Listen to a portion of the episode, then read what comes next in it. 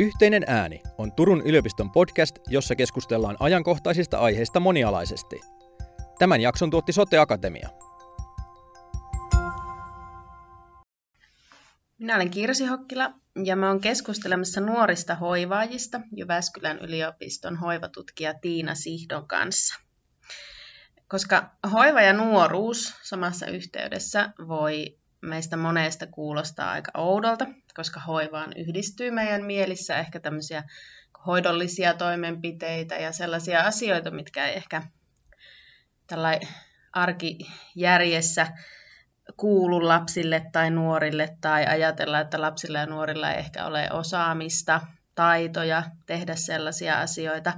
Ja monen ajatus voi sen takia ollakin, että, että eihän tällaisia nuoria hoivaajia ole olemassa, varsinkaan meillä Suomessa.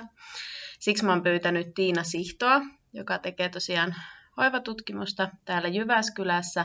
Mä oon pyytänyt häntä keskustelemaan mun kanssa tästä ilmiöstä ja erityisesti hoivasta ja siitä, mitä se hoiva sitten oikein on, ja varsinkin lasten ja nuorten vanhemmille tai perheenjäsenille antama hoiva.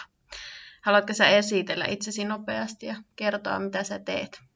Joo, eli mä oon tosiaan Tiina Sihto ja ää, mä oon väitellyt yhteiskuntapolitiikasta yhteiskuntatieteiden tohtoriksi ja toimin tällä hetkellä tutkijatohtorina tämmöisessä Suomen Akatemian rahoittamassa ikääntymisen ja hoivan tutkimuksen huippuyksikössä. Ja olen tosiaan tutkinut monenlaista eri hoivateemaa, että väitöskirjassa olen tarkastellut naisten työn ja hoivan yhteensovittamisen paikallisia ehtoja ja sitten on tutkinut myös muun muassa etsivän vanhustyön asiakkaiden kokemuksia hoivaköyhyydestä sekä sitten äityyden vaikeita ja vaiettuja tunteita, erityisesti äityyden katumusta.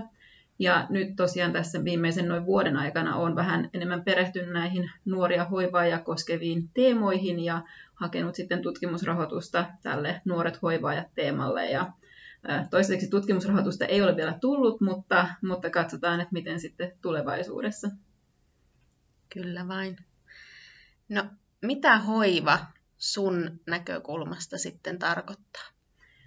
No hoivahan on itse asiassa suomen kielessä se on aika sillä tavalla haasteellinen sana, että englannin kielessähän on tämä tämmöinen hyvin kaiken kattava sana care, johon kuuluu sitten hoiva, mutta myös lääketieteellinen hoito ja esimerkiksi niin tämmöinen caring about, eli, eli tota välittäminen. Ja Suomessa itse asiassa tämmöisessä hoivatutkimuksen alkuhämärässä niin keskusteltiinkin tästä, että tulisiko tämä care suomentaa enemmän niin kuin hoi, hoivaksi, tai tulisiko sen suomennuksen olla hoiva, vai kenties esimerkiksi huolenpito. No, joka tapauksessa suomen kielessähän tämä hoiva on vakiintunut ehkä tarkoittamaan ennen kaikkea iäkkäiden henkilöiden hoivaa ja sitten tämmöistä hyvin raskasta, intensiivistä, usein ruumiillista hoivaa, esimerkiksi avustamista niin kuin pukeutumisessa ja, ja peseytymisessä. Mutta siis tämmöisessä niin kuin laajassa määritelmässä, jota on käyttänyt esimerkiksi tämmöinen hoivaetiikan tutkija Joan Tronto, niin hoivahan on ikään kuin kaikkea semmoista arkista huolenpitoa. Että se on tämän trontolaisen määritelmän mukaan kaikkea, mitä me tehdään niin kuin ylläpitääksemme, jatkaaksemme ja korjataksemme omaa ja, tai tätä yhteistä maailmaamme. Sitten tälle hoivan määrittelyllä on ehkä aika keskeistä myös tämmöinen niin avun ja hoivan erottelu. Eli apu on sitä, että auttaa ihmistä semmoisessa asiassa, minkä se ihminen kykenisi itsekin tekemään. Siinä, missä hoiva on sitten taas auttamista jossain semmoisessa asiassa, mihin se ihminen ei sitten itse pystyisi. Eli esimerkiksi, että jos mä ostan kotiin vaikka siivouspalveluita sen takia, että että mä oon kiireinen tai mä en vaan halua itse siivota, mä haluan helpottaa sillä omaa arkeani, niin silloin se on apua. Mutta sitten jos mä ostan siivouspalveluita sen takia, että, että mulla on esimerkiksi semmoinen fyysinen tai muu, muu sairaus, joka, jonka takia se itse siivoaminen on hankalaa tai mahdotonta, niin silloin se voidaan ajatella sitten hoivaksi. Mutta toki niin kuin käytännön arkielämässä nämä tämmöiset rajanvedot usein on, tai niin kuin harvemmin on ihan sitten näin, näin tota selkeitä. Mutta ehkä vielä loppukaneettina voisi ajatella, että hoivalle keskeistä on myös se, että, että se on niin kuin toisen ihmisen tarpeiden ensisijaistamista omien tarpeiden edelle. Mm, kyllä. No sä oot jonkin verran kuitenkin jo perehtynyt tähän nuoret ja tematiikkaan, niin, niin miten sun mielestä lapsista ja hoivasta sitten voidaan puhua samassa yhteydessä? No Suomessahan tosiaan perinteisesti just lapsista ja hoivasta ei olla, ei olla tässä mielessä puhuttu samassa yhteydessä, että lapsi tai, tai nuorikaan voisi olla, olla hoivaa. Ja, ja ähm, mun mielestä siihen liittyy tämmöistä tietyn sortista ehkä niin kuin mitä kutsutaan mielikuvituksen kolonialisaatioksi, eli, eli tota, että nämä on tämmöisiä niin kuin ilmiöitä ja kokemuksia, joita me ei oikeastaan niin kuin edes nähdä mahdollisiksi. Ja ehkä suomalaisessa kontekstissa on sitten ajateltu, että meillä on tämä niin kuin vahva hyvinvointivaltio, niin että eihän tämmöisiä tilanteita voi olla, koska hyvinvointivaltio ja hyvinvointivaltion palvelut sitten takaa kaikille tämän tarvittavan niin kuin avun, ja, avun ja hoivan. Mutta siis äh, tokikaan asia, asia ei näin ihan ruusuisesti useinkaan ole. Ja, ja kuten tässä 2019 kouluterveyskyselyssä, jossa sitten ensimmäistä kertaa ö, oltiin kysytty näistä lasten ja nuorten hoivavastuista ja velvollisuuksista, niin kävi ilmi, niin, niin siinähän oli, että noin 3 prosenttia 8- ja 9 luokkalaisista ja sitten ö, 1,7 prosenttia lukiolaisista ja, ja 2,7 prosenttia ammattikoululaisista niin sitten hoivaa ää, läheistä henkilöä päivittäin tai lähes päivittäin, mikä on tietty, että se on tosi iso porukka, että tämähän tarkoittaa, että, että meillä on tuhansia tämmöisiä nuoria hoivaajia, joille se hoivavastuu on sitten tämmöistä päivittäistä tai lähes päivittäistä, ja sitten tietenkin vielä isompi joukko tämmöisiä, joille se on niin kuin ehkä viikoittaista. Kyllä vain. Tosiaan ei ehkä voi enää sanoa, että, että tämä olisi häviävän pieni tai, tai olematon tämä, tämä ryhmä, mistä me nyt puhutaan. Että, että viimeinkin meillä on sitä tietoa siitä, että, että tämä todellakin on olemassa oleva ilmiö. Mutta millainen se ilmiö sitten luonteeltaan, tarkemmin luonteeltaan on, että millaista se lasten ja nuorten antama hoiva on? No, sehän voi olla hyvin monenlaista, kuten myös aikuisten antama hoiva. Ja sinänsähän hoivan tarpeet ei kysy sitä, että, että minkä ikäinen se henkilö on sitten, joka niihin hoivan tarpeisiin vastaa. Eli se voi tosiaan olla tämmöistä intensiivistä ruumiillista hoivaa, just tätä avustamista vaikka pukeutumisessa, peseytymisessä.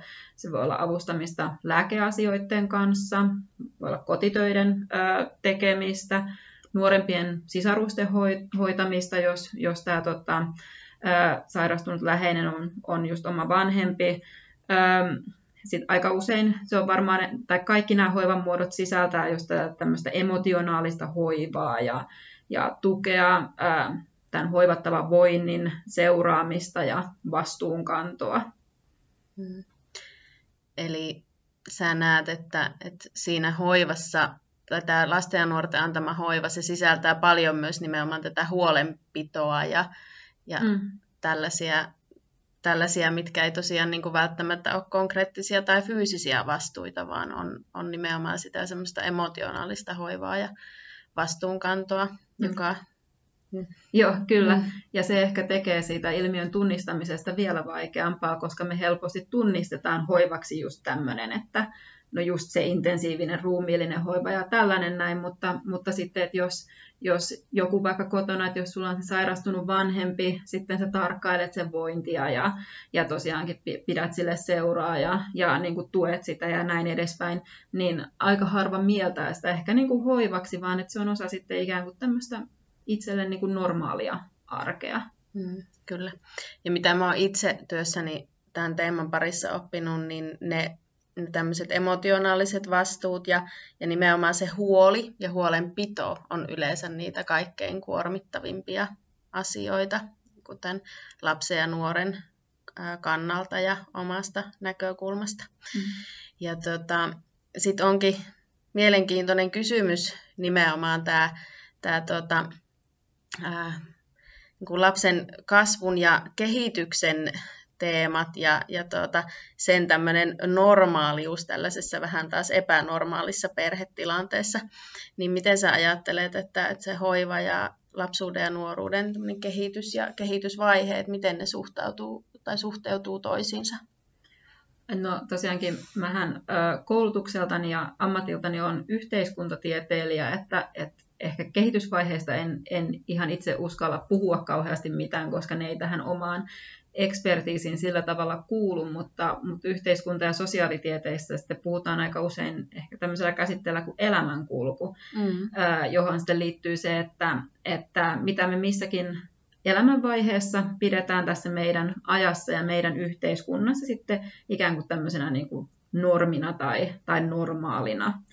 Eli, eli mitä tulee nuoriin hoivaajiin, niin kyllähän Suomessa esimerkiksi aikaisemmin, kun oltiin maatalousyhteiskunta hyvin vahvasti 50-luvulle asti, niin, niin, niin tota, että se oli aika lailla ehkä normi tai normaali, että, että, että vanhemmat lähti sitten ää, tilan töihin aikaiseen aamusella ja sitten sinne jäi ää, yleensä vanhin lapsista sitten hoitamaan niin kuin näitä nuorimmaisia. Että, että varmasti aika monetkin lapset ja nuoret siinä aikana eli tämmöisessä niin kuin tilanteessa, joissa, jossa heitä voisi pitää tämmöisiä niin kuin nuorina hoivaajina.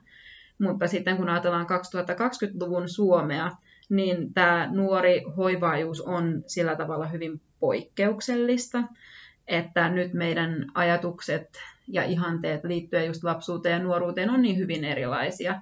Että ajatellaan, että lasten tulee saada elää tämmöistä huoletonta lapsuutta ja että lapset on suojeltavia ja hoivattavia ja on esimerkiksi lasten oikeudet ja näin edespäin. Ja sitten taas nuoruus nähdään tämmöisenä niin kuin itseen keskittymisenä, itsensä etsimisenä ja tämmöisenä vähän niin kuin huolettomana seikkailuna, Eli siis tavallaan tämä, tämä juopa näiden niin kuin nuorten hoivaajan ja muiden nuorten välillä on siis siinä mielessä aika, aika iso.